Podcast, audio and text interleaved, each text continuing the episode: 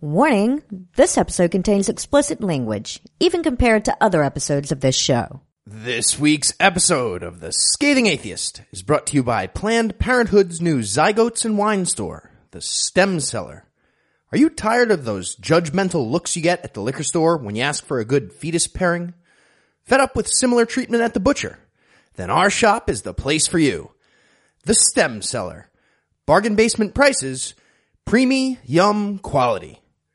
And now, The Scathing Atheist. Hi, my name's Harley, and I do the intros to the Thomas and the Bible podcast. And I'm here to tell you that previously on Human Evolution, we did in fact evolve from filthy monkey men.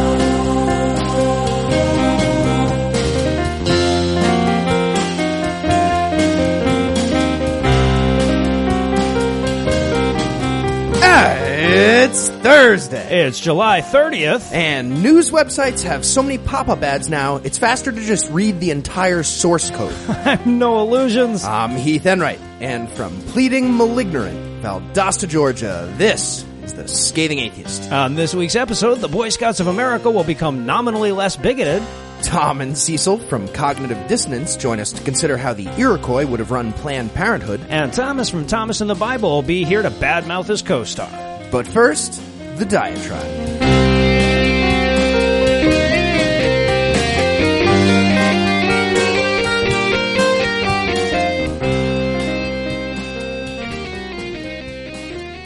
I'll admit that looking for the silver lining of all the Christian movies we've watched is a lot like digging through the mountains of Triceratops shit to find the lilac berries, but if I had to justify the time with something other than a good excuse to get Eli on the show, I'd approach it from a know thy enemy perspective.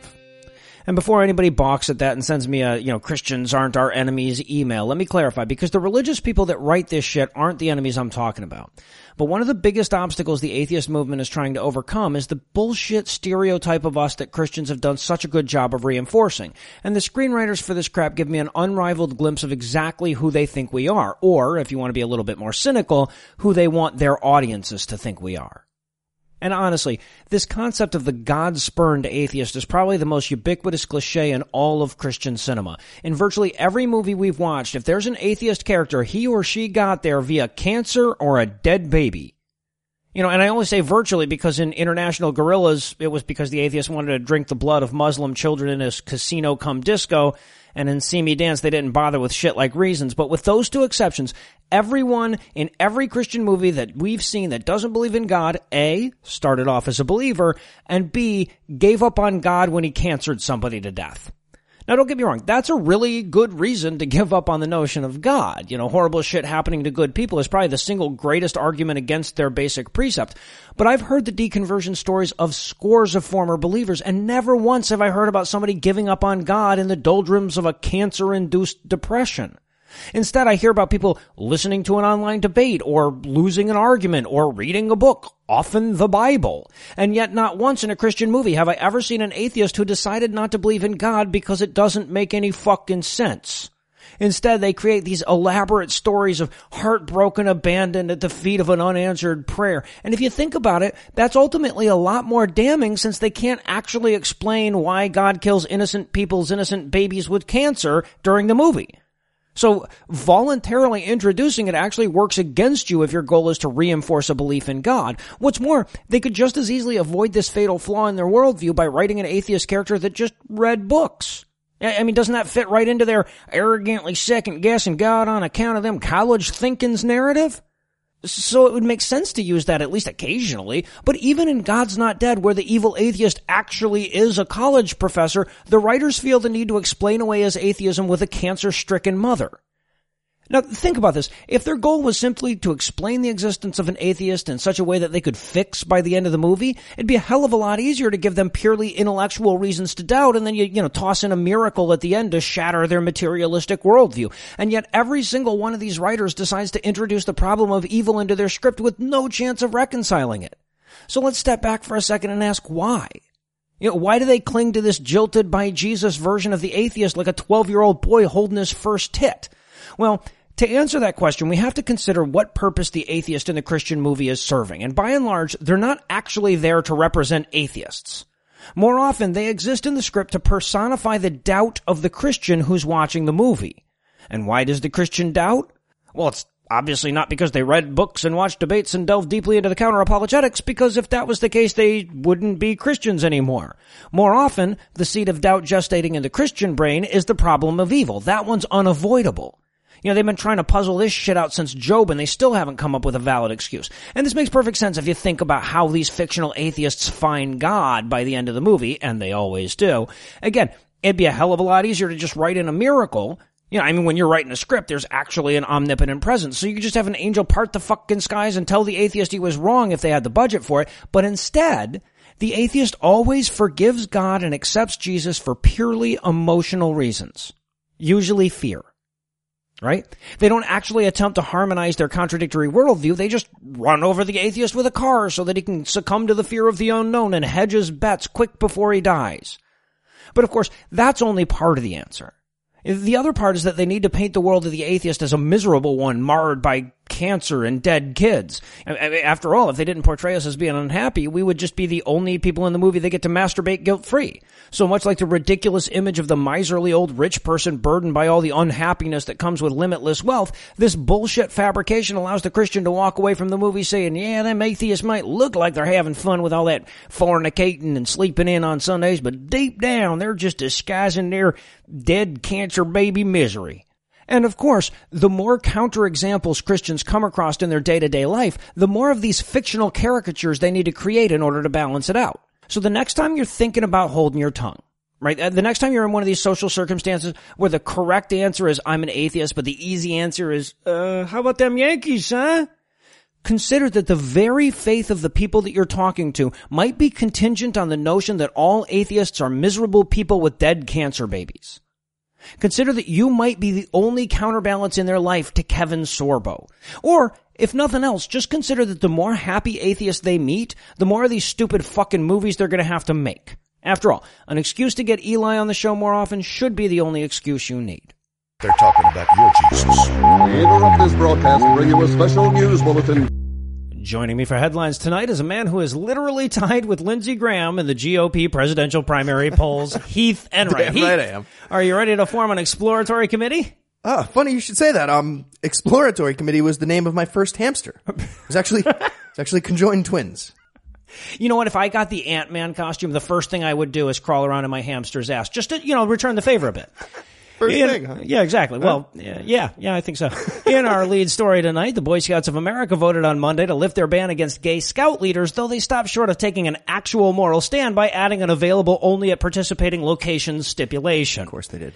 Local chapters maintain the right to discriminate, provided that they have a sincerely held hatred of gays that's backed up by an invisible dude in the sky. So basically, they changed their rules just enough to stave off pending discrimination suits in New York and Colorado. Right, What do you or or in other words, they didn't change the rules, and Really, yeah. Also, discrimination suits in New York and Colorado can be dismissed for really stupid reasons. Because when you make a new rule with the only exception being the people that really want to break it, that's nothing. yeah, Nothing exactly. Exactly. And yet, Seems despite that the lack of substance, moving. the Mormon church said publicly that they're considering leaving the group altogether, calling this latest decision yet another example of gays encroaching on traditionally heterosexual pursuits like ascot wearing and sleeping in tents with other men. So, like their previous half measure to let gay kids in but then boot them out when they turned 18, this compromise has managed to stop short of equality while simultaneously pissing off all the bigots. Well done, guys. Yes, great job. You found that fine line where everyone thinks you're wrong. Right, It's stupid, again. but still impressive in a way. They're getting really good at that, yeah. Of course, the response of the LDS was just one of the many overreactions to this decision, and by no means the most offensive. To up the ante, we're going to turn to Gordon, oh my fucking god, this guy's an elected official, Klingenschmitt, who warned his viewers to get their kids out of the Boy Scouts quick before they're forcibly sodomized. Quote, they're going to promote homosexual men to mentoring and camping with your boys in the woods, and it will lead to child abuse. I'm just saying. End quote. What the fuck do these homophobic lunatics think is happening? It's like, okay, kids, now we're all gonna tie our dicks together in a bowling knot. Okay, good. Now a sheep shank. Really? I especially with the chodes on those Mormon kids. Give me a fucking break. But in a valiant effort to make a moderate out of Dr. Realistic. Chaps, conservative pundit and freelance bigot Theodore Shoebat penned a column in response to the move, which warned that this would, quote, transform the scouts into a Nazi-like gay youth club hmm. who can be used as soldiers against Christianity. End quote. First of all, what, what a bunch of pussies are Christianity? A bunch of Boy Scouts can take them out? But Great movie. Follow the fucking logic here. The Christian youth group is coming after the Christians at the head of an army of gay kids with extraordinary knot tying skills. Now, of course, this asshole's remedy to the Nazi tendencies of gay Boy Scouts is to suggest murdering all the gay people. That, that, that would do it. yeah. Because I guess sometimes the only way to avoid a Nazi-like Holocaust is by killing all the people that are inferior to you. and from the anal P-Robes file tonight. Host of the 700 Club and guy who sipped from the wrong grail, Pat Robertson, got Bernie Lomaxed onto the set for another episode on Monday, during which he fielded a question about murdering Supreme Court justices with surprisingly little FBI involvement. Right. After being asked why God didn't punish the majority opinion holders in the Roe v. Wade decision, Robertson responded, quote, You'll have to ask God why he didn't kill them. Well, and he sort of laughs question. off the question a little. It's like, like, you know, I, how the hell do I know? You know, I have to ask God this shit. And that's got to leave the person who asked this question feeling like such a piece of shit. I mean, this is a man who offered a serious treatise on the proper demon cleansing procedures for secondhand sweaters, and he thinks your question is silly. That's got to stick it in and break it off, I would think. So, first let's talk about this Christian viewer with the question who accidentally presented the argument from evil against the existence of God. Right, yeah. On Pat Robertson's show. So, this guy thinks there's an almighty God who hates abortion and given that information, he's wondering why God didn't kill the justices after they legalized the Right. procedure. That's the hole in the story for this guy. Like no confusion about why God didn't just stop all the babies from getting murdered, but lots of confusion about the glaring lack of anvils and pianos landing on justices later for spite to make up for all the baby killing that continues happening in the scenario he's suggesting. Right. So, so like in a twisted sort of way, he's created the argument from lack of evil. Exactly. Whole new. So back to the uh, back to the P robes response. Oh, please. First, he gets stumped by the unintentional atheist challenge and basically says, "Yeah, I have, I have no idea why God didn't kill a few of those heathens during Reagan or the Bushes. You're right. That makes no fucking sense. Assuming the God of the Bible is real, that makes no fucking sense. huh? It's a scratcher." Then after a long, awkward pause and a brief seizure of cognitive dissonance, Robertson came to and went on to explain how Roe v. Wade was rigged by Planned Parenthood as a scheme to increase their not-for-profits, I guess. Yeah. And he finally capped it off by recycling the Margaret Sanger black genocide conspiracy. So, Of course he did. But of course, you can always reach a little deeper in the anal P robes file and pull out something a bit more grisly. So in an effort to one up himself, host of the 700 Club and man with extraordinarily fuckable underjowl, Pat Robertson also sounded off on the awesome new Baphomet statue the Satanic Temple recently unveiled in Detroit. should be a genre at. This, I'm sure it is. Somebody will send it to us. Rule Now, 34. the statue, which stands as a potent reminder that the Dark Lord Satan could be coming to an unconstitutional Ten Commandments display near you, was unveiled over the weekend amid the kind of pageantry that folks like P-Robes love to get their balls in a shiver over. Yeah, it's fantastic how this works. Christians trying to violate the First Amendment, they keep getting foiled because they're terrified by a magical demon that they invented. Right, yeah, exactly. so reacting to the group's intent to place the statue near an illegal religious display at the Arkansas State House, Robertson wondered what the difference was between erecting a large statue and publicly murdering babies. A Great question. Seriously, he, he went straight to baby murder, and and not even in like a hyperbolic euphemism for abortion kind of way. It like literal the regu- baby murder. yeah, exactly. Run of the mill garden variety baby murder. Plain Quote, vanilla. Could we be sacrificing our babies to some heathen god? Is there something that we are going to be uh. having ritual sacrifice on the state house lawn in some states? That's the actual quote. Sick. and just to make sure that his grammar fully matched the insanity of his subject, he then switches to a rare use of the topological tense of retroactively future participle. Quote, are we going to be allowing this to happen? End quote. That's right, P robes. It's a tough situation that you won't not begin to be allowing already. or something Yeah. like that. Again. Now, as crazy as his rant was up to this point, it actually takes a turn for the worse because after he wondered how long it would be before we started slitting the throats of babies in public squares, he added, quote, and while we're doing it, it meaning the baby murdering, we'll be having polygamy and polyamory, end quote. And and that, that might not seem as insane at first blush, but if you think about it, what this means in practice is that P-robes could walk up on a public infant sacrifice and say, well, at least it's a monogamous crowd of baby murderers. Guys, this could be a lot worse. and from the God Squad file tonight. While watching a recent episode of Outnumbered on Fox News, as I often do when Pornhub's servers go down, I was pulled out of my normal conservative lesbian orgy fantasy by a rare glimmer of sanity from one of the panelists. You don't say. During a discussion of the Stone County Sheriff's Office in Missouri that put In God We Trust stickers on all its vehicles, token liberal Julie Roginsky actually voiced her support for atheist rights and the separation of church and state on Fox. No shit. At which point several large record needles were violently lifted and Right. the rest of the panel just stared at her in abject horror for several seconds before scrambling quickly to distance themselves from the heathenous remarks they had just heard. Well, and it's it's not like she didn't see this overreaction coming because before she even said it, she's preemptively apologizing. She's like, "Look, I know this is Fox News. I'm sorry in advance for making sense, but the First Amendment hasn't been revoked yet." Right. So here's the statement from Brzezinski that caused the panic. Quote, separation of church and state means if you want to put in God we trust on a bumper sticker and put it on your car, great. Sure. Don't put it on my money. Don't put it on government property. Take it out of the Pledge of Allegiance. End quote. Upon hearing this, I transitioned from masturbation to a slow clap for only the second time in my life, as far as I remember. Quite and of course, by your second clap, the uh, peanut gallery around her had already chimed in with an argumentum ad antiquitatem, an ad verecundiam, an ad populum, a couple of ad hominems, and a retort so fucking bizarre that Latin fallacy namers never could have seen it coming.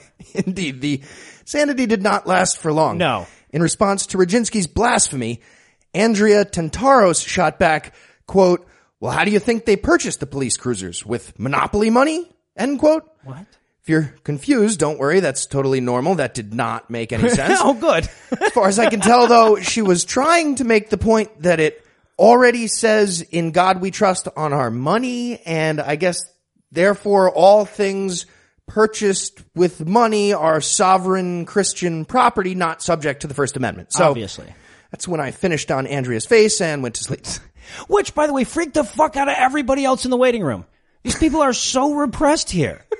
And quick, before anybody starts wondering what Heath and I were doing at that pediatrician's office in the first place, I'll hand things Geriatric over to my lovely wife, Lucinda.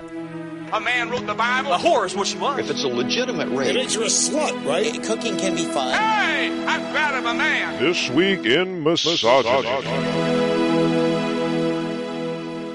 We've got a long and proud tradition of calling stupidity out when we see it on this show, and I suppose I shouldn't make any exception when I see feminists being stupid.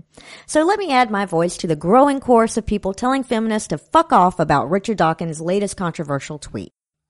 If you haven't heard about it, here's the tweet in its entirety. Quote, Islam needs a feminist revolution. It will be hard. What can we do to help? End quote. That's it. And apparently that was enough to earn dozens of headlines chastising him for mansplaining and telling Muslim women what they do and don't need. And to this, I simply say, fuck off. Look, this is as vanilla a statement as can be made. Of course Islam needs a feminist revolution. Even in the US, Muslim women generally aren't allowed to sit with the men. In the UK, Muslim women are having their clits hacked off in the name of their religion. There's nothing at all sexist about pointing that out, whether or not you have testicles. But the worst thing about it is that it wouldn't take a hell of a lot of digging to find some genuine sexism to rail against. Here are three examples that I dug up the same day that Dawkins was under attack for phantom sexism. How about we start with Cheryl Rios, the CEO of Go Ape Marketing in Dallas. She appeared on CNN last week to explain that a Hillary candidacy isn't viable due to hormones and biblical precedent. And while she tried her damnedest to couch it in a bunch of this is just my personal opinion talk, when you say, quote, with the hormones we have, there's no way we should be able to start a war, end quote. We all know it's just your personal opinion, And we also know you're an idiotic bitch. Or how about we turn to a historian making Braveheart look accurate? David Barton appeared on one of the three media outlets with low enough standards to have David Barton on this week. He was there to offer up his opinion of the Treasury Department's decision to replace Alexander Hamilton's likeness on the $10 bill with that of a female to be announced. After a few minutes of random whining about how this is yet another attempt to erase our history, Barton went on to claim that having a woman on the money would denigrate the Treasury Department and, by extension, the entire economic system of the United States. Because how can people take money seriously if there's no implied penis connected to it? But shit, Barton's ramblings sound tame compared to WorldNetDaily columnist and person who makes Prometheus want to take back the fire, Patrice Lewis, who wrote a column this week urging parents not to let those damn feminists sacrifice their children to the sex gods. Seriously, her words. In the column, she explains that feminists, in an effort to, quote, justify their slutty behavior, end quote, are trying to turn little kids into fuck machines so that they'll look chaste in comparison. But don't worry, it's about more than just justifying our own sluttiness. The more preteens we can impregnate, the more fetuses we can sell on the black market as well. So I just want to add a dose of perspective. After all, it's not like this is an exhaustive list of all the stuff people said publicly that was way more sexist than Dawkins' tweet. Of course, to be fair, there certainly wasn't a unified feminist voice of condemnation against Dawkins, and the dude has said some pretty sexist shit in the past. But when you attack a person for asking how he can help support the feminist cause, I think you've lost sight of the line between your friends and enemies. Before you know it, you'll be sacrificing babies to sex gods. And with that, I'll hand things back over to Noah and Heath. Thank you, Lucinda. And in hyperbole pulpit news tonight, South Carolina pastor and constipated version of Charles Grodin, Danny Banks, gained a bit of YouTube notoriety last week when he compared sex ed to giving your kids rattlesnakes to play with and not because rattlesnakes are dick shaped. Now, like honestly, if that was his reasoning, this guy would have just ousted Pastor Manning is my new favorite pastor, but alas, he employed the analogy because like rattlesnakes, comprehensive sex ed will murder you with venom. Which honestly is only true if you sneak up on sex ed without it seeing you first, or if you come across a whole bunch of sex eds after murdering an Indian in End of Act Two. Yeah, I, th- I think he's a little confused. Yeah, a little. Um, in his analogy, the rattlesnakes are dicks and vaginas, right? I- I so guess. We already have the venomous fanged genitals, and this guy is suggesting sex ed classes that tell kids there's no such thing as rattlesnakes until you're married. Yes, which exactly. is borderline homicidal. Right. I, that's just the thing. Like, believing that teaching kids about sex is what makes them fuck is as stupid as believing that teaching them about gravity is what makes them fall. They're not the Roadrunner. Human beings start fucking with their junk in utero. But, but never mind the mountains of data that prove that students who get abstinence only education instead of comprehensive sex ed are more likely to start fucking young and less likely to avoid pregnancy and STDs when they do. His pre-scientific book of goat herder morality says don't tell them about their dicks right between the part about murdering Amalekites and the price floor on rape victims. And I guess that's all the evidence this asshole needs. oh, speaking of assholes, I just saw this coming. And in Godwin trumps the Donald news tonight. Yes, he does. GOP presidential candidate and guy who really wishes he never let that Jared Fogle of politics nickname catch on, Mike Huckabee, finally got some attention last week by invoking the Holocaust during his critical remarks of the recently announced nuclear deal with Iran. Yeah. Whoops. Quote, this president's foreign policy is the most feckless in American history. It is so naive that he would trust the Iranians. By doing so, he will take the Israelis and march them to the door of the oven. End oh, quote. wow. He also may have added, what? It's a fucking roast, I mean, assholes. the oven hucks really like okay. First of all, what's the point in investing all this money in this big ass nuclear program if you were going to use an oven, right? That doesn't make oh, you're going to use a nuclear oven. And secondly, Obama's foreign pa- policy is not factless. It's got all kinds of fact. It's just this is just like it's nature. Black guys have way bigger effects than white guys. That's just science. That's proven shit. I've got to assume Huckabee just finally snapped after getting upstaged and outpulled by a racist billionaire for the last two months. I guess, yeah. Every single time I try to make a wildly ignorant public statement about gay people, fucking Donald Trump jumps in front of my camera and like rapes a Mexican or something. I never get any airtime. well, thanks to the Nazis, that's not going to be a problem this week. I got this. Whoop-de-doo, he said Mexicans Pay attention to rapists. me. Holocaust. La-di freaking motherfucker. I say gay people are child rapists constantly. That's, that's what I say when people sneeze. They sneeze and I say gay people fuck kids. Who the hell's this Johnny come lately? So, so here's the scary part to me. It looks like Huckabee actually thought he was gonna maybe win over some Jewish voters with this one. Yeah. Which probably means he's less bigoted than some have claimed, but also means he's even crazier than we thought, if that's possible.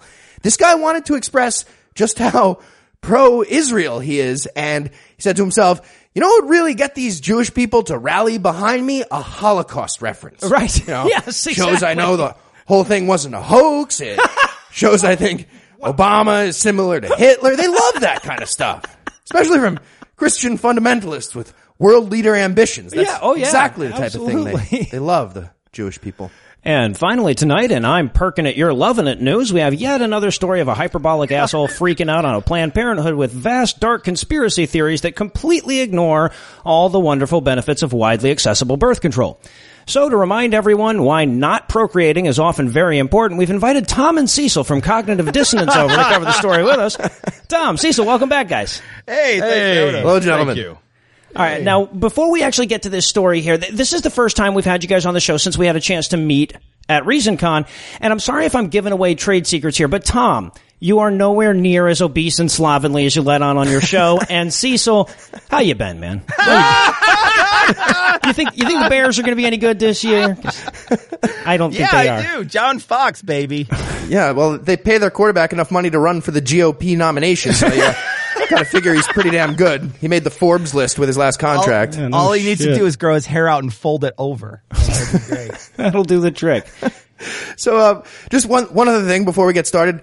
Um, I'd like to go on record and say that I think you guys smell delightful. Now, I, there was some confusion on this. We discussed this, you know, your collective aroma after getting a listener question about it, and I feel like my words might have gotten twisted around. So I just want to make that clear, and also ask you, how would how would you guys describe your your olfactory motif, you know, as a show? Rich mahogany. Well, I, I'm I'm actually glad you said that because the Oude Pig Farm doesn't come cheap. You know, Yeah. when we, uh-huh. Uh-huh. I do like to I do like to apply in layers as well. he has to travel all the way to Indiana to get this. I just roll around in the air. It's thick enough. Yeah, no shit. head, head south to Decatur. You can get it there too. oh yeah, yeah, you can. All right, so let's turn to uh, phony Tony here. So Tony Perkins was interviewing Wisconsin Governor Scott Walker on his Washington Watch radio program last week, and I, I think it's worth reflecting for at least a second on, on how depressing it is that voluntarily conversing with Tony Perkins isn't enough to end a presidential candidacy. nope. Sadly, no. I mean, uh, like, the, you, you, you- well, Rand Paul, he's been on Alex Jones's show, hasn't he? And he's still No. I, I believe he has. I, I, oh. Come on. I'd be more surprised if he hadn't than if he had, but I could be wrong on that one. So I'll, I'll double You, check. you would think all the voters would have to do is realize that, be like, it was on Alex Jones. Be like, fucking, I will fucking, I'm switching parties. Yeah. I'll tell you, that's it, done. I'm switching genders. All right, I, you know what? All of a sudden, I like black people.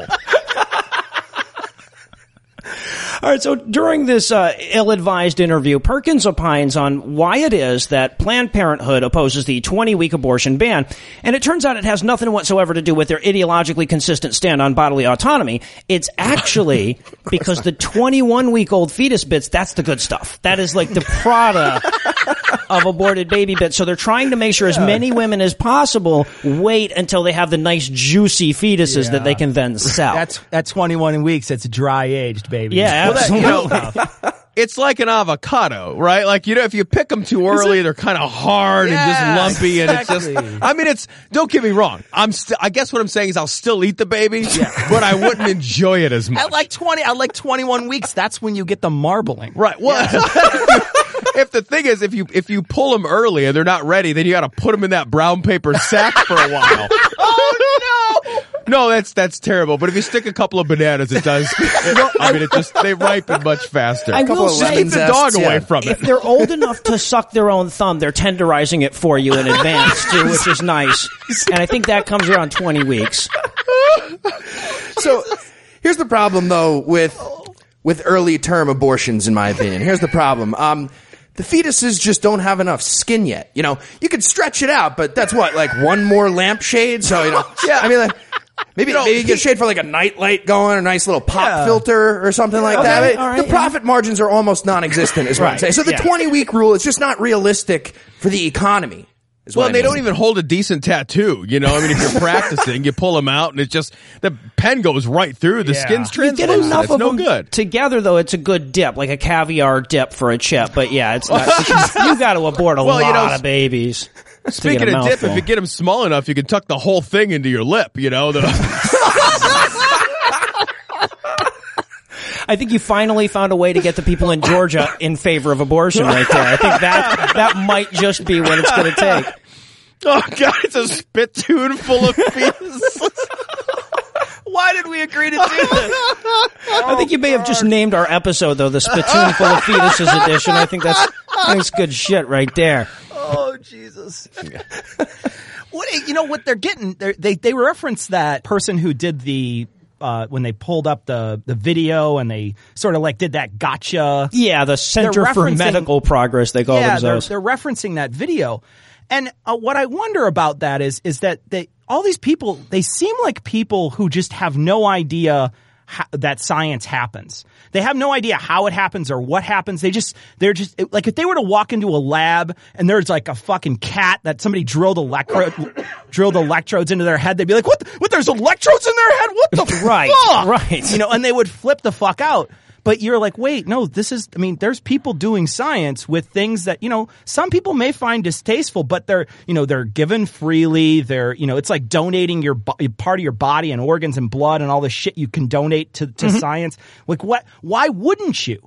You know, why wouldn't you give this stuff up? Well, I just feel like when I when I hear about this stuff, I just feel like this gets gets back to my Native American roots. You know, I mean, you use the whole buffalo. Yeah. So if you're gonna kill the baby, you, don't got to use the out. whole thing, You right? You know, what I mean. It's yeah, throwing it out seems like a squeaks lot all. worse to me. irresponsible. But, There but will be you- a crying Indian somewhere. right? This, just if, if there's just like a fucking landful full of dead babies, that's a waste. Yeah. That's all I'm and there's saying. like an Indian standing there with one with single one tear. tear Yeah, coming down, Exactly. just like rugged cheek. and, and then think Heath is walking out there with a bag of uh, Tostitos or something too.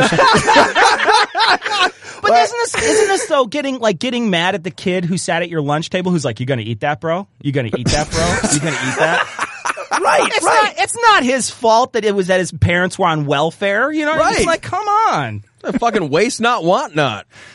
But I think you really have hit the nail on the head, though, with with what's disturbing people so much about this video because you have this woman. She's at dinner and she's cavalierly talking about some pretty brutal shit.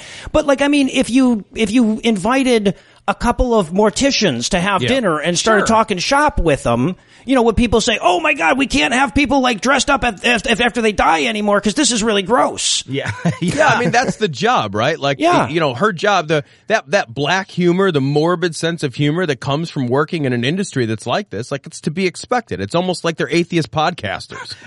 And the other thing too that they're not they're not taking into account is all the you know the sort of cute stuff. Like how adorable is that tiny little bathtub with- filled with ice? You have to put the fetus in when you take its kidneys. I mean, it is so cute. It is. To, It is just. It's like, and like when a they wake button. up with one of them missing, the look of surprise, and the number, Adorable. and they're just, stapled to the- they just bronze their little kid- bucket. Yeah.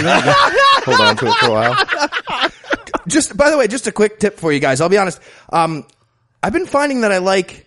You were talking about the marbling and the mm-hmm. aging. I actually I like it a little bit even more aged than we're talking about. The other day, I ate a SIDS victim and it was just delicious, absolutely delicious. No, seriously. I mean, the steak's a little tougher, but but it has a gamier flavor that's Oh, growing yeah. on me. You know what I'm if saying? you braise that, it's just gonna fall right off the bone. maybe yeah, maybe it was the cooking method. there was probably a lot of people just like listening to this interview and going like, I'm, I hope that's not all the, the baby eating jokes we get. I hope they're not done with the baby eating. They haven't moved on to serious shit already, have they? no, no, we can't be done with baby eating. Yeah, exactly, exactly. No, we were, I think we had moved on to not the, even the- full. Yeah, They're little guys. They're only 20 weeks. They're like fucking hors d'oeuvres at this point. like They're a more smart like a one. veal. Like a They're smart more one, like yeah. a veal hors d'oeuvre. You Yeah, know, they like live their veal whole life in captivity. They never see the sun. Then boom, they're out and it's game time. Oh, yeah, you know. yeah. I'm really glad we went back for that. I, I really am. I really am. So no, we were talking about this this video that had all the editing veracity of an Adam Reeks interview. Um, that wasn't that wasn't an insult, by the way. If you ever if you've never listened to Adam's show, I was being nice here. But they, basically, they take a woman who's it, like very clearly saying over and over and over again, no, you know, we can't sell fetus parts because that's you know horrible and unethical and illegal. Um, but we can, you know, be we we do need to be compensated for storage and for transport and everything. And then when they're done with it, it makes it sound like she's trying to fill her swimming pool with fucking placentas. Yeah, it's not. At, at like at like ten dollars a pop. yes, right. It's not as crazy as it sounds, though. Placentas make a nice little, nice little serving tray in the pool. Well, you know, yeah, right, right. They- hollow them out a little bit. It's like a floating beer koozie. Some, you know, there's a lot of things you can do with it. Oh yeah. But like this whole like justice by candid camera thing is getting really big uh, for the right wing folks. They saw it bring down Acorn, and now they're baiting bigger Right, fish right. with it. But they don't like it if it's police brutality, by the way. Yeah, like no, if it's a not at police all. dash cam or something, it's like, wait a minute. That's unethical to take those guys. Those police need their privacy. yeah, like when there's 12 dudes beating like a fucking pregnant black woman, like we need to make sure we don't videotape that, right? Yeah. I love how Cecil was laughing at the setup on that. You hadn't even got you. He you just said you know twelve cops beating up on a pregnant black woman, and he's like, this is already fucking Look, hilarious. You don't even need a think it is- punchline. I thought the visualization was funny. but not in a racist way. No, no, in an oh, abortion Right. way. Yeah. They could have been Mexican cops.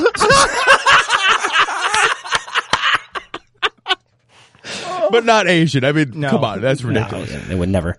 They would. It would be karate chopping and whatnot. They probably use some kind of uh, some kind of jujitsu on her. You know, she'd just be frozen and shit in place until somebody comes and puts like hits the exact right spot with their fingers Yeah, right or in the something. neck, yeah. just yeah, tonk. exactly, The exactly. fight's So- over though. That's well, and the great boring. thing is, if it was a pregnant black woman and, and she miscarried, you could sell the fetus for money. right back around full circle, bitches. Bam. Well done, sir. That's how the pros All right. do it. Now that we've sufficiently warmed everyone up to the topic of repurposing zygotes, I think it's time for the job creation segment of the show. Scott Walker will love it. We'll need 30 seconds on the clock. Ideas for the aftermarket fetus retailer. Go. Now, word is that uh, Dyson is looking for fetuses he can use to test overpriced but admittedly ergonomic abortion vacuums.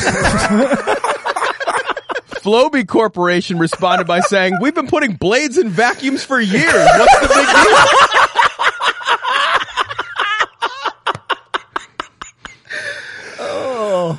Uh, what about what about using it for for like the rennet in cheese? You could call it M Brie O. Oh, You know what I mean? And- nice, and, it's got this sort of nutty flavor. And the best part is the cheese only has to age eight eight weeks, and then it's perfect. nice. Zygote cheese. I love it. I was thinking more like um, more like a, a less healthy snack, like fetus pieces from the makers of Good and Placenti. Same guys. Maybe some crack baby Ruth. Yeah, exactly. like that. Oh, God. Nice. My first thought, honestly, was uh, live action Muppet Babies. Something like that. Just, You know, the rumors are that there's a sexist fast food giant that's looking for all male fetuses six months and older for their signature dish, the Big Boy. if we're gonna stay with you know with with junk food, Dunkin' Donuts can have something say like the underdone bun in the oven. Nice. You know, it tastes it tastes so good it'll send you off into the blastosphere. Oh, nice, nice. Well done, sir. I believe Honey Nut embryos are fortified with Zygote brand now too. So that's healthy. I was thinking like an online retailer, like preemebay.com or like Nice. Amazon Preem. something Yeah, like there you that, go. know. Yeah, exactly. Delivery before you know it. Delivery before you know it. You didn't even want it this early. Salads at certain chic liberal restaurants now have hearts and palms rather than hearts of palm. Oh, A little crunchier. Well, if you're Yeah. going fancy, if you're going fancy, you could flavor, say, consomme, call it consommate consomme, and it's it's it's it's stork flavored condensed soup. oh, okay, all right, I get it. How about uh, Tartar Baby? The other dog meat. While we're going fancy. And I was thinking we could also use them uh, for toys as well. You know, maybe maybe embryo-yos. Um, each pack, we'd have to put like two replacement umbilical cords though, because they're going to snap pretty quick. But, uh, Get the cord blood out of there first, though, because that shit's valuable. Look, I'm going to make Yes. it sleep. I'm going to Yes, make it sleep. apparently. Check this out. There's uh, I- we c- you know you could go into the supplement market, uh, eating for one a day vitamins.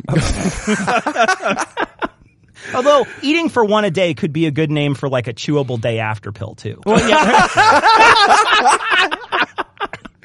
Totally different 30 seconds. Speaking of which, though, I was thinking of uh, something like Plan B, Jay's Wholesale Club. Fetuses by the pallet.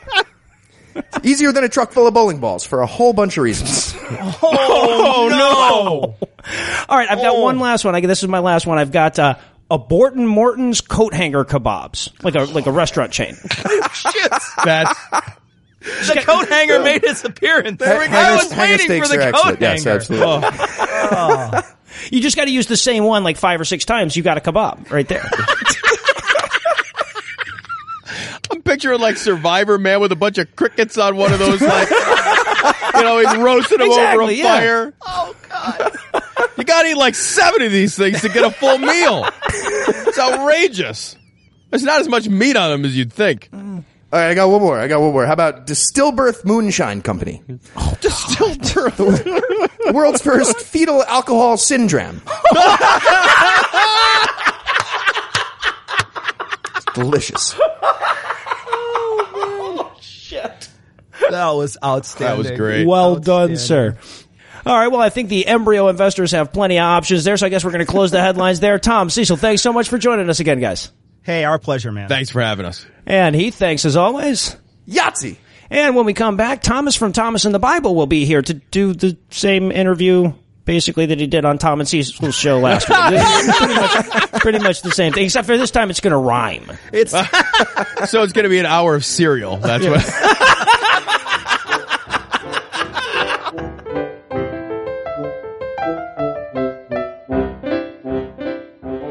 2010 was a much simpler time.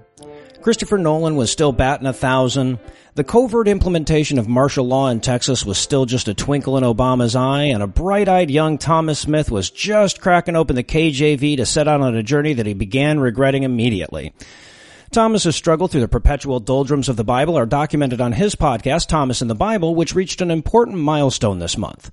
After more than five years of begats, shouts, and is it not written in the annals of the kings of Judas, he's finally made it through the Old Testament and into the less circumcised parts of the Bible. And in celebration of that fact, he rejoins us tonight. Thomas, welcome back. Hi, hi. How you doing? I'm doing really well. How about yourself? Oh, pretty good, pretty good. All right. So I, guess the important question after you're now through the Old Testament is what would be the worst thing that you'd be willing to stick your dick into to avoid reading the Old Testament again? Uh, probably like a priest's mouth, I guess. uh, just to go with the on theme. Yeah, no, I, I, it's, it's that bad. And, um, there's another big milestone. You talked about, you know, milestone of, of finishing the Old Testament. I had a big milestone last episode. It was, let's see if I get this right. It was one episode without wanting to kill myself. So it was like a big milestone. Oh, nice, nice. Yeah, no, you know how those, you have those signs that like, you know, days until last accident or, yeah, or days since last accident. I have that and it was at one, which is a good, it's Days since good. last suicide contemplation. So that, that was the that was the wrap up episode you did where you weren't actually reading any Bible. Exactly. So I guess technically it would be, it would be two. I don't know. Either way, it's a record, whatever it is, whether it be one or two, it's a new record since wanting to blow my head off. So that's, that's pretty, that was a big milestone. I just want to make sure you got that. Yeah, yeah, absolutely. That's something to celebrate. So, okay, let's fire up the DeLorean here. We're going to send you back to the day before you started this project and let you talk to yourself. What advice would you give to 2010 Thomas? Oh, well, I, I think, uh, whew, um, I would tell myself don't try to do the one a day schedule. That's not going to work. I don't know, buddy, who you were kidding with that, but that one Bible episode a day schedule is not going to last. So that, that would be, that would be the first thing. But other than that, just, just good luck, man. I don't know. Right. I don't know what else I could say. So now, after reading the Old Testament, do you, would you say that, like, like, do you think it was, um, it would be more surprising to the average Judeo-Christian or to the average atheist? That's an excellent question. And I would, you know, honestly, as a cop out, I'd kind of say it would be a tie, you know, because I think you'd have a certain number of Christians who had read it just because they were forced to. Right. And you also have some atheists who were big believers and, and went through it and learned about it. But I think the majority of both groups is people who think they know what's in it, but they have not gone through what I've gone through. I mean, they have not gone through the, just the victimization, just the full on, uh, just, just assault on my mind. You know, they haven't gone through that. And you can tell because so many of them say things like, now don't get me wrong, it's a great work of literature, but. and you know, It's those such- motherfuckers have never read past Genesis. I mean, it really isn't even, oh, it's an interesting piece of literature. It's just ramblings. It's ramblings of idiots that are not even very, one of my favorite things in the Bible is this, this thing that sort of is quote unquote poetry or quote unquote imagery, or maybe you know what I'm talking about having gone through it on your show where they, God will like describe, it'll either be a dream or, or God will like say, Hey, look over there. Tell me what you see, you know, to Mhm. somebody.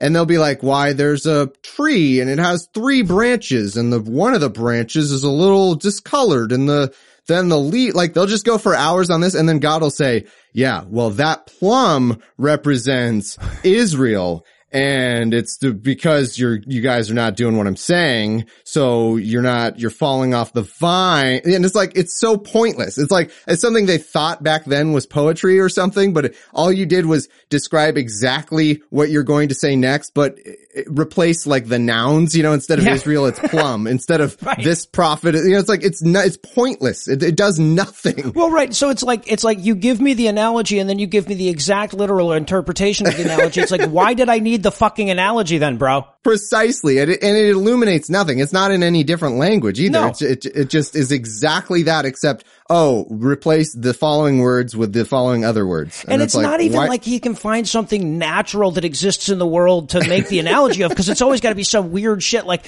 I see a lamp that's connected by a tube to a floating basket that's got a woman in it, you know, or some weird Yeah, shit like yeah. that. It's ridiculous. Yeah. Now, actually, that brings me to a really interesting question. So, would you say there's anything that you were like particularly surprised not to find there, other than great literature? yeah, just, just content, I guess. like, just Something meaningful. happening. it shouldn't have been that hard to think of some stories to put in a holy book if you're God, you know, like it, it wouldn't be that all that difficult. You could have some cool narratives. You could have some interesting plot twists. You could have some Keeping in know- mind that he already knew what was going to happen in Harry Potter 2,000 years ago. Yes.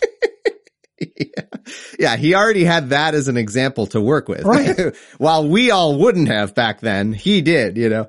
All right. So now here's a huge question for you. It'd be hard to pick just one, but would you say that you have a, a favorite, like, what the fuck moment in the Bible? Well, I, yeah, it, I think what's so difficult about this is because I, I would love to think of something different. I've said it so many times, the, the repeating of the instructions of the tabernacle. But you know what? Let me, let me think of another one. I, there was another one that I'm, that maybe you can help me with because it's been a while. There was at some point, I think some dude ha- was ordered to go collect like a million foreskins. And he just went, went and just killed a bunch of guys and was like, oh, take that foreskin there and take that foreskin there. And like just collected, I don't know, 100, 200 foreskins. Yeah, and then actually- presented that. If I'm not mistaken, it was 200 foreskins, but he only needed 100, so he just was having so much fun chopping up for, I believe, if I'm not mistaken, that was David, um, and he was chopping them off for Saul, and he just, you know, Okay. Saul demanded 100 foreskins, and he's like, 100? Shit. I, that's Tuesday for me, bro.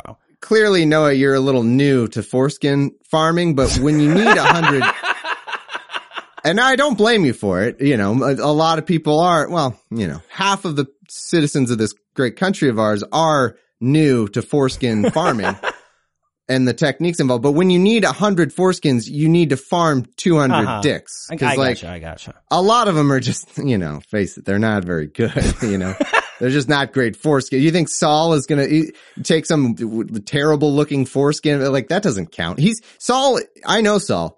He's going to go through them one by one, Right. To really check off, like, ooh, that's a oh, that is Yeah, a very lot of elasticity right on there. this one. Tossing him like like uh like he's shooting Yeah. paper clips or something. Yeah, I Right, yeah, and he that. does the thing like you do to bite a gold coin, Yeah. you know, to see that he's like kind of biting each like one. a and ooh, yeah. It tastes kind of like a funyun. now, I've got to say, honestly, my, my vote for what it's worth, uh, a- a- and this is early in the Bible, and I haven't found anything more fucked up than this, in my opinion, is the story of the raped to death, dismembered concubine that gets FedExed around Judea. Yeah, that's a major. Now that almost maybe he did have access to Game of Thrones when he wrote Right. that. so maybe that it. Now I'm starting to be convinced. Maybe that was a little bit of uh, you know precognition there. Yeah, just maybe. All right, so now have you have you started on the New Testament yet, or are you still waiting to crack that open? Not yet. I don't know uh, when when people will be hearing this, but as of now, in re- real time, not podcaster time, Mm-hmm. in, in real human being time, um, I have not. But I'm very close. Few days now, and I'll crack it open and uh, be reading my first reading about Jesus. I hope. Right That's on. what they tell me. Yeah, so yeah, I'm gonna go ahead he- and he shows up pretty right away in that pre- one. pretty quick. Okay, so there's not a lot of preamble to that. There's not a lot of wandering uh, uh, stories about nothing first that I have to go through. Um, not just- first, not before Okay. Jesus shows up. No, no. Um, maybe maybe a couple afterwards. Oh man, I don't I don't like what I'm hearing. But you know what? I'm Oh, dude, the I'm New Testament is awesome.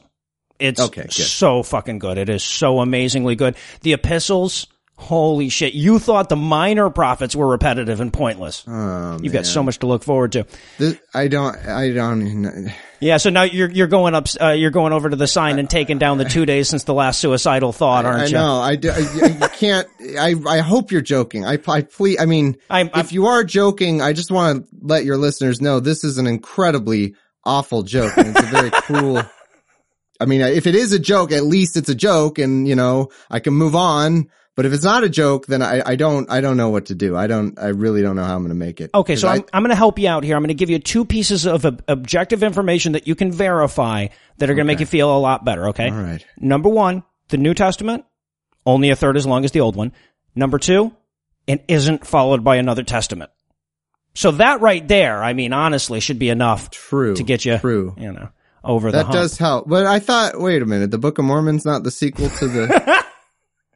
Now, as you may or may not know, I happen to be one of the world's foremost experts in the field of vulgar biblical poetry. So if you don't mind, I'd like to test your retention a little bit.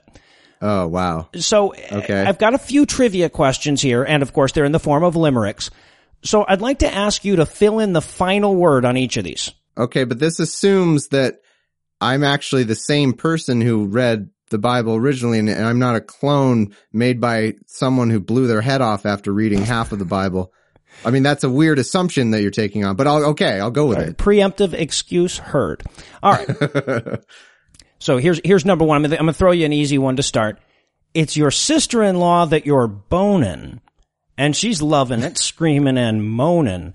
But the, at the end of the deed, should you spill your seed, you'd be committing a sin named for. Conan O'Brien. Oh, you were so close. You were so oh, close. Onan O'Brien. Sorry, yes, O'Brien. yeah, exactly. Both Yeah. of them are known for splooging all over the place, but uh, all right, all right. So you, you almost got the Onan one here. I'm gonna give you something a little bit tougher. See if we can see if we can really challenge you here. This Nazarene hippie was handsome, but sold out for a generous ransom. And it turned out the honor of first suicide bomber should go to a fella named. Ted Danson. I'm going to give you that one because I think it's my shitty rhyming because handsome and ransom don't actually rhyme with Samson. Oh. But we were going for Samson there. Uh, Ted, Oh. Ted Danson probably does have some suicide bomber in him, but I'm not willing to make that allegation. Oh, I thought you were trying to just tell me that it was Ted Danson, which I would have believed if you Oh, I gotcha. that. I gotcha. Oh, okay. Yeah, yeah. no, okay. So what he changed his name Okay. to after he did the blackface thing so that people would still hire him, I guess. that would make sense. All right. So I got a, I got a, uh, something a little bit easier for you. Guy Okay. who may or may not have already come up in the conversation. God knows and comprehends all down to where each hair on your head's gonna fall. Which begs one to wonder why God would undercut his own choice to make a king out of. Paul McCartney. Oh, yes, yes, got that was correct. Okay. Yes, sir. Paul McCartney is, I mean, he, I, I, you know, obviously John Lennon, I, you know, I like John a bit better, but he was a king of sorts of, of rock uh, at the at the time, you know, so it fits. I'm I'm trying to. Okay. I can't think of another name that fits any better than Paul McCartney. So I I, I think I can say with confidence, I definitely got with this one right. Yeah, so I- I- score one for me. Thank you. Yeah, I, actually, you got it righter than I got it. I had some Saul crap in here, but Paul McCartney definitely. Although I am going to only give you half points for that whole like John Lennon was better crap that you threw down there. That's only because Paul McCartney put John Lennon's name on so many of the fucking songs that he wrote. So, It's uh, it's tr- point taken. I like them both a lot. So don't don't get me wrong. all right. So I've got one that you almost can't miss right here. So uh, as one of mm-hmm. the more famous stories in the Bible, I've been going for some kind of like, you know, some random shit here, but you'll remember this mm-hmm. one, I'm sure. Josh once taught the prostitute Rahab a trick. How to bring down a wall brick by brick.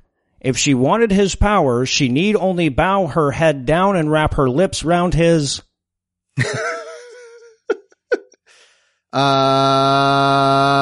well, is it prick? I'll go with prick. Oh, I'm sorry, it was trumpet, but very close. Very close. I don't get it. Is tr- is this a regional thing? Because trumpet doesn't mean dick where I am from. So I don't get it. Is it? Is that a tr- slang term that you have that I don't know? No, but I'll, I, I'm very tempted to tell you that it is, just in case you should ever end up on the East Coast and uh, could get super awkward. All right, so I've got one final question for you. He says it's okay to hit your kid with a rod, and he impanels a genocide squad. Just ignore the devout, as there can be little doubt that the villain in this book is. Maud Flanders. Oh wow, I hadn't actually considered that could be a great twist ending. You know, Yeah, at, the, at the yeah. very end, like Moses pulls back the the curtain and there's there's Maud there. That'd be interesting. Yeah, well, she died, right? Mm-hmm. So it, yeah, and then she was really, really into God. I remember. Right. So that's why I'm trying to. This is final answer. Final answer. Maud Flanders. I'm I'm confident. Go go ahead. You don't want to Show use one of your lifelines or no, like? Regis. I am good. I'm good. It's definitely Maud Flanders. And the survey says, who gives a shit? Yeah, why not?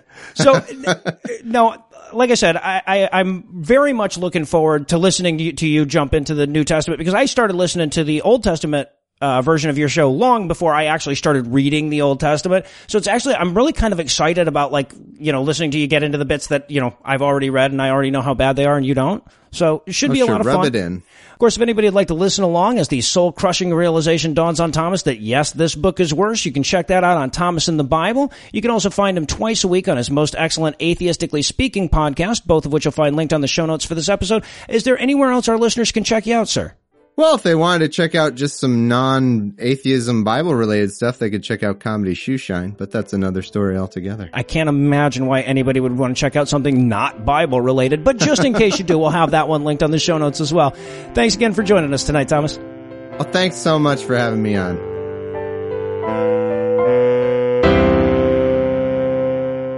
Before we pull the car into the garage tonight, I wanted to let everybody know that a rare new episode of the Incredulous podcast came out this week, and among Andy's guests this time was none other than our good friend Eli Bosnick. If you haven't checked out Incredulous yet, this would be a damn good time to do so. It takes Andy about eight months to put together an episode, but all that effort shows. You'll find a link to it on the show notes for this episode. Anyway, that's all the blasphemy we've got for you this week, but we'll be back in 10,022 minutes with more. If you can't wait that long, be sure to check us out on the latest episode of Cognitive Dissonance. I believe that was episode 240.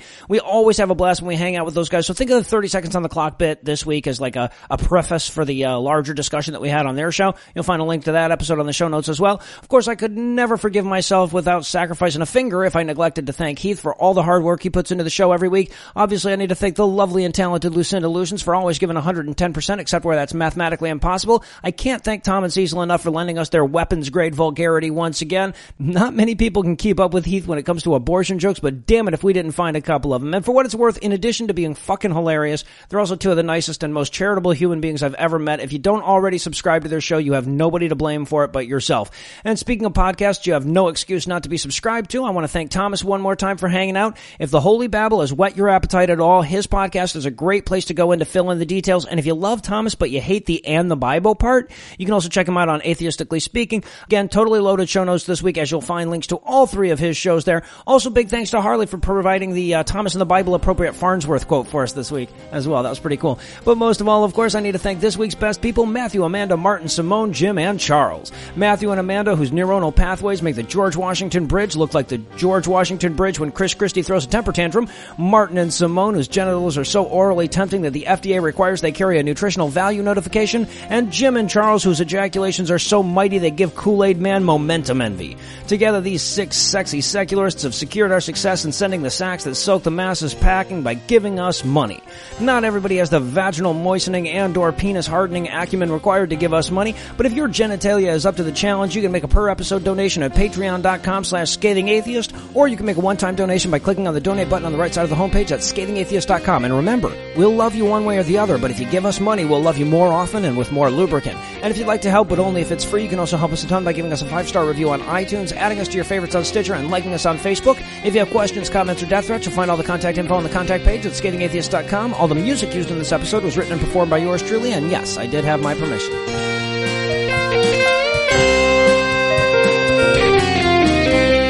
And you know what? Uh, I, I already have a good outtake, so we don't need to fuck anything up. We can actually just roll right through this without an error. Oh, that makes it a lot easier. I can do it perfect. Yes, Okay. absolutely.